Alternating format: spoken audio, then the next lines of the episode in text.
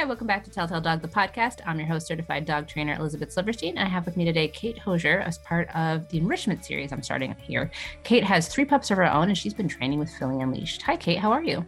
Hi, doing well. How are you? I'm doing okay. So, are you located in Philadelphia? Outside of Philadelphia, I'm in New Jersey. Okay, nice. Are you in Southern Jersey? Yeah. Okay, awesome. And you've got three dogs, and you basically are chronicling them on your Instagram. The it's T H E dot O H O S I E R S. And I'll link that in the description box. And then if I end up doing a blog post as well, it'll be on there. So, what are their names? How old are they? And when did you bring them home? So, we have three. We have Huckleberry and Tom Sawyer, who we've had for, oh gosh, six and a half years at this point. This summer, it'll be seven. They were, all three of them rescues. The boys came home. I was obsessed with them. I mean, mm-hmm. I'm seeing them on Petfinder, um, local shelter. And my husband and I were working really long hours at that time. So we wanted two that we already knew got along well because we knew that we were going to be gone for a while. So they could entertain each other. Um, and they're a bonded pair. They actually are brothers, uh, picked up as strays. So we don't really have any history on them. And then two years after that, so 2016, we brought home Pepper Potts who is from Philly. Actually, she's a Philly girl. Uh, she was at a rescue there. Um, she has some really significant food and environmental allergies. So that was a little bit of a struggle for us to adjust to, um, having a multi dog household and managing food stuff and keeping everybody's stuff straight. But yeah, so we've had them for a little while. She's actually older than the boys are. So she's getting to be, she's going to be 10 this year, which is crazy. Wow. Yeah. And to be a bigger breed, are, are they, what type of dog are they? Do we know? So we did wisdom panel, which take it or leave it for whatever you want. Um, mm-hmm. came back 100% Amstaff, so American Staffordshire Terrier, and the boys came back total mutts. Okay. I asked the wisdom panel people, I said, can you actually analyze and see if they're really related or if they were just running together and happened to, you know, be picked up together? And they said they actually are siblings. Okay. So at least we confirmed that that they're yeah they're part of the same litter. Oh, that's cute. So they're and they're they're pretty they're all pretty big dogs too.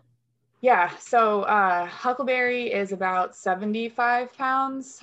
Tom is about 60, 65, and then Pep is around 50. Although I'll be honest, um, having them, they're so cute. It was uh, we overfed them a lot. Um, so the three of them went through quite a little weight journey. If you go back to into our Instagram for the last couple of years, all really good now, and they're all good weights. so have you always had dogs? Has this been a part of your life, or were the boys basically your first dogs? First grown-up dogs grew up with golden retrievers actually. Um, so not having all of the hair tumbleweeds everywhere has been really nice. Mm-hmm. I had we had breeder golden retrievers, so getting two strays at once was definitely a huge learning curve um, for us. And then my husband also grew up with like labs, um, but neither of us were really super invested in the training or management of the dogs. It was just they were in our house and our parents kind of took care of them. Gotcha. And what's your husband's name?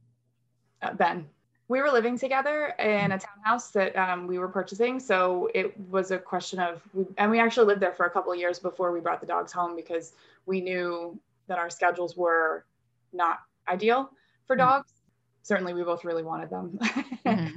But um, we were approaching, I was in grad school and working full time, um, and he was working for the post office uh, with crazy long hours and my internships were ending. So I knew that I was going to be done with my crazy weeks in a matter of time. So I started looking on Petfinder and then I found the boys and I fell in love. Uh, so we got them probably two months before we were planning on actually having dogs. We got engaged a couple months after that. So with bringing home the dogs, is that when you started training with Philly Unleashed or did you start training with Philly Unleashed when you brought home your third dog? It was uh, so Philly Unleashed. Cassie, um, who you've spoken with before, was a trainer at a different location that has since mm-hmm. closed. Uh, so I brought the boys to the other location. It was called the Zoom Room. It's a franchise. Um, and they had a spot in Philly. So we brought them there because I noticed that Tom was really nervous. He still is nervous. but I'd seen online that maybe agility training was going to be something that would be helpful for him and confidence building. So looked up agility training, found the Zoom room. They had training opportunities. Um, and Cassie was one of the trainers there. So the reason I got interested in Philly Unleashed is because I saw that Cassie was training there. So thought, oh, hey, let's go back. So it had been a number of years in between, but it's been really nice to reconnect with her and then um, start up some training stuff again. The last class we took was right before the pandemic. So we haven't been back yet, mm. but we plan to be. Um, mm. So I really want to see if Pepper likes agility. I don't think she's going to like it, but I just love the idea of her on an A-frame. well, you've been calling her a popotamus. Is that? Yeah. Uh, I yeah, I went a little overboard. I made hashtags for all of them, which mm-hmm. now is helpful whenever people ask me for stuff. This dog, let me search their hashtag and then I'll find the Instagram post that I need to reference faster.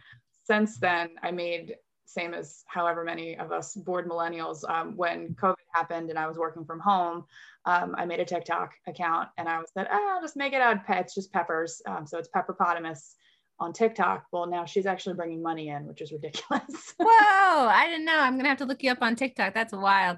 I'll link that, you know, as well to everything. That's awesome. Oh, that's so great. So let's bring it around to enrichment because that was one of the reasons I wanted to have you on. So you started training pretty early on with your boys because you saw the benefits of agility and confidence boosting and all that. How did you first learn about enrichment and how would you define enrichment?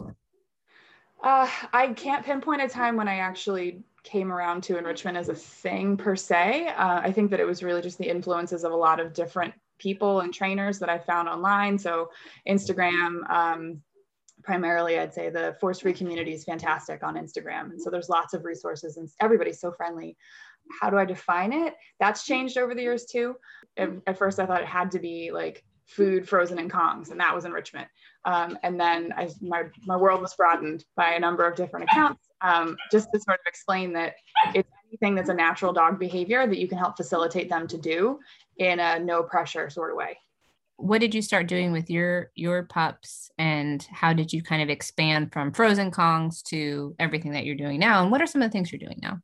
Yeah, so frozen Kongs for sure are still a thing. It's not that I've moved on from that. We actually had an electrician in today, so everybody got lots of food. I try to not necessarily do food per se because, again, like I said, they all were way overweight for a while, and I didn't realize the impact that that had on their joints until a vet was like, "You really need to be paying better attention to this." So, food for sure to entice them for some things because some of the puzzle toys that you can buy, like I shop HomeGoods, like nobody's business, and they always have different slow feeders or puzzle toys, those sorts of things.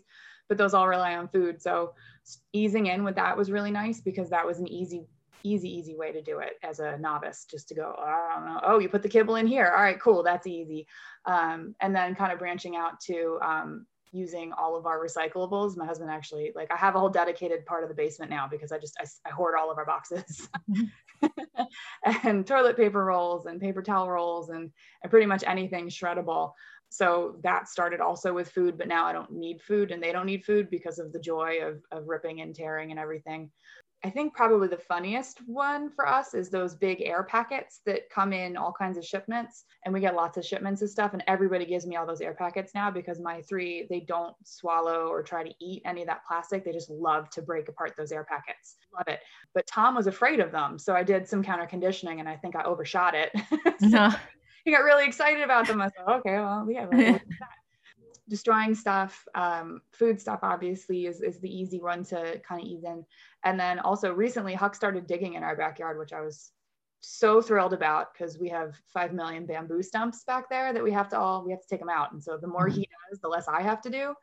And digging, again, those natural dog behaviors, how can we facilitate that? That I was just thrilled. yeah, that's awesome. I saw that video. You were like sticking kibble in the stump to encourage it.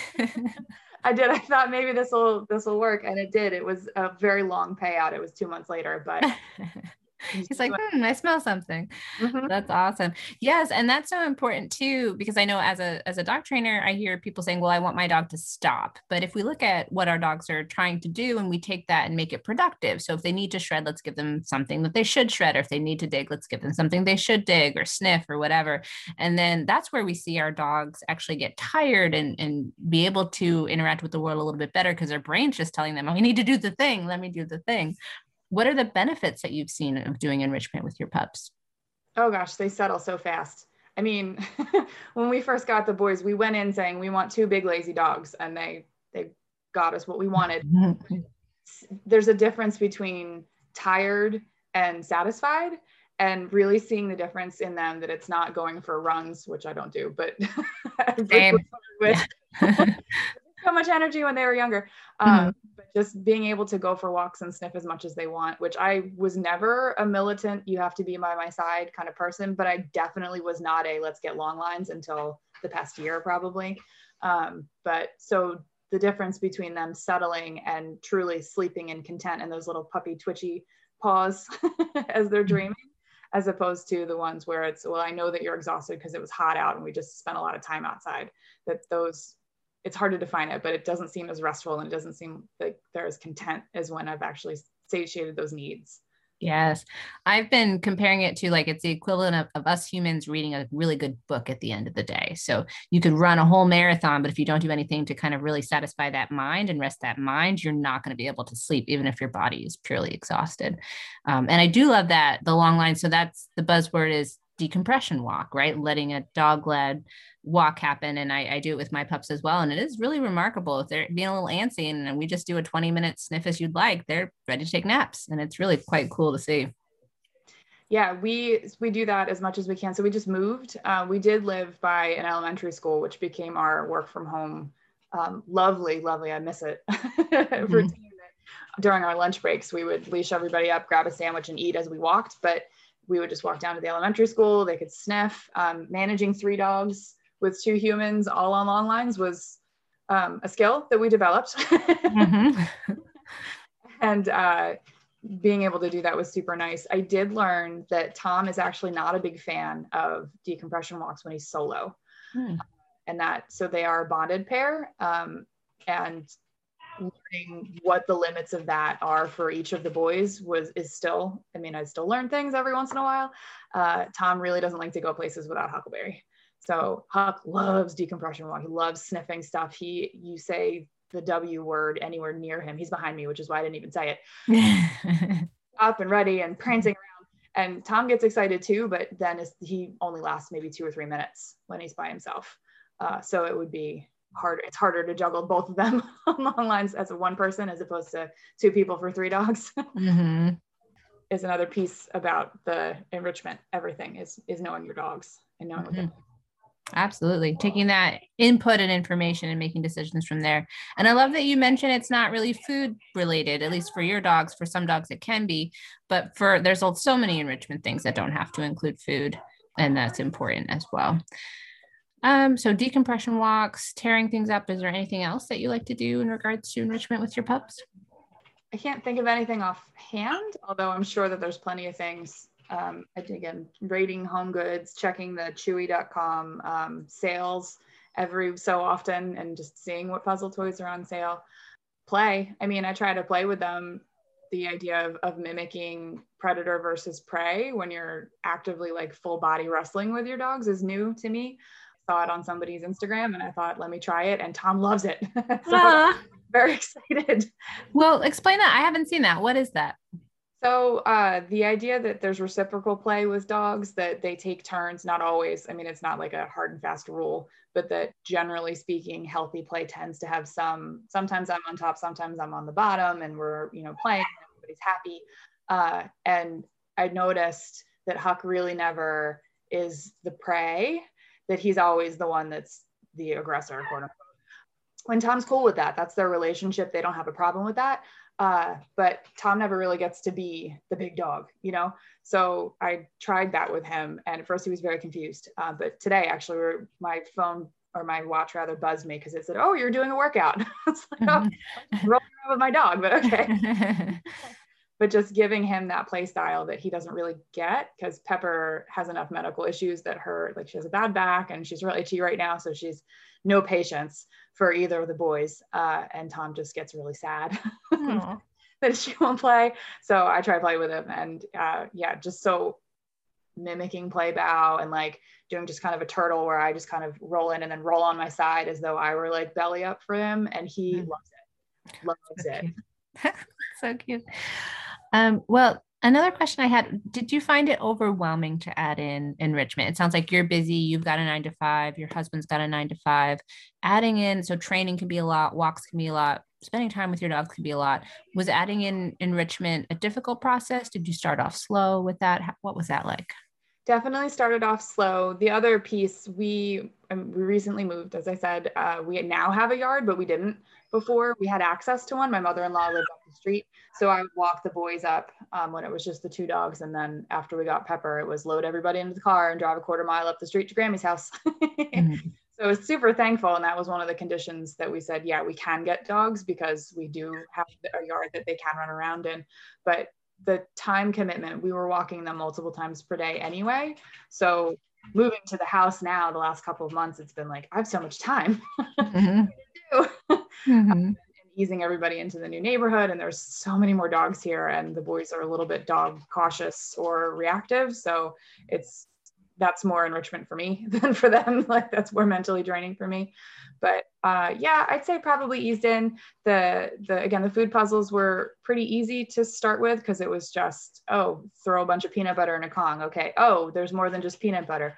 Oh you can use other stuff too. Oh even their kibble, you just let it soak for a little while and then it'll freeze and then they're getting the same calories for the day and I don't have to feel bad about overfeeding my dogs. Uh, and then seeing some of the amazing creations that some people have come up with. Again, Instagram's amazing community and mm-hmm piggybacking off of what things other people have done. And now, um, last week, week before last, I was so just over the whole day from work that I had a Chewy uh, shipment that came. I just threw that on the floor. Go ahead, yeah. open box for me. Mm-hmm. Don't eat the flea and tick meds that come out of it. Yeah. and you know they wouldn't have known to do that if they hadn't had the history of oh tear into the box and mom said it's okay so let me go ahead and eat this. Um, well not really eat it they don't eat it but mm-hmm. uh, building to that that now it's so easy because they have all of these skills and they know what to do in those different situations so i don't really have to even cue much or mm-hmm. or prep much for some of these things that's awesome. And that's really what it is right? It's teaching your dog to make appropriate decisions and good decisions using just really fun things that isn't super stress uh, isn't super structured and that can really help in those moments too. That's awesome. When pepper's in an allergy flare like she is right now she has to wear her cone most of the day. And while one or or both of us are home it's not that big a deal. But i did notice that we were getting a lot of furniture chewing and like wall chewing um, because she had a cone on so she couldn't take the appropriate toy and chew on that so problem solving that was um, a struggle for a little while. But what we figured out was that she really wasn't chewing. She she chews for very short bursts, even um, under normal circumstances. And it tends to be if she gets startled with something or the boys start barking at something and she goes, ah, what do I do? Mm-hmm. So she'll toy. So we ended up buying five million Nylabones and just leaving them all out. So she would run, grab a toy, she'd try and chew on it a little bit and um, drop wherever it was, which is usually she jumps on the couch with it. So I'd come home and all of the toys would be on the couch because she will have over the course of the day she would have taken them. Um, but then our furniture was fine. So it was one of those exactly what you're saying, like figure out how you can address those needs in a way that's going to be okay for the human and also satisfy what the dog needs to have done. So that was a big, big lightning moment for us. well, I think that was all the questions that I had. Kate, was there anything else you wanted to add? I don't think so. That's great. This has been Telltale Dog, the podcast with your host, Elizabeth Silverstein, certified dog trainer in Central Arkansas, and my guest today, Kate Hosier. You can find her on Instagram at the Hosiers, and I will make sure to put that in the description as well. Music has been provided by Jim Chiago of Seven Second Chance. Find more of his work on iTunes and Spotify, and stick around for after the music for some final advice from Kate. Kate, if you were giving advice to someone who maybe they're thinking their dog's a little bored or they want to start getting invested in enrichment, where should they start? The online Instagram community is fantastic. If you're searching any uh, force free dog trainer hashtag, you can search canine enrichment. There are a bunch of accounts that I follow that are great, including um, Bindy's Bucket List. She's going to be on the podcast. Love that. She's amazing. And she's an mm-hmm. artist too. Like, so this, her, her stuff's fantastic. Dog Minded is another is another account that's a great one that talks about that, and a canine affinity. All great accounts, all have good ideas. The other resource is there's a Facebook group. It's just called Canine Enrichment. And it's again, it's all force free, which I love. And it's not just puzzle toys. So it's just anything. And they have all kinds of categories of enrichment. There's books that they reference that are fantastic. There's just so much out there. Just knowing to even look for the terms canine enrichment is, is such a blessing in our mm-hmm. lives.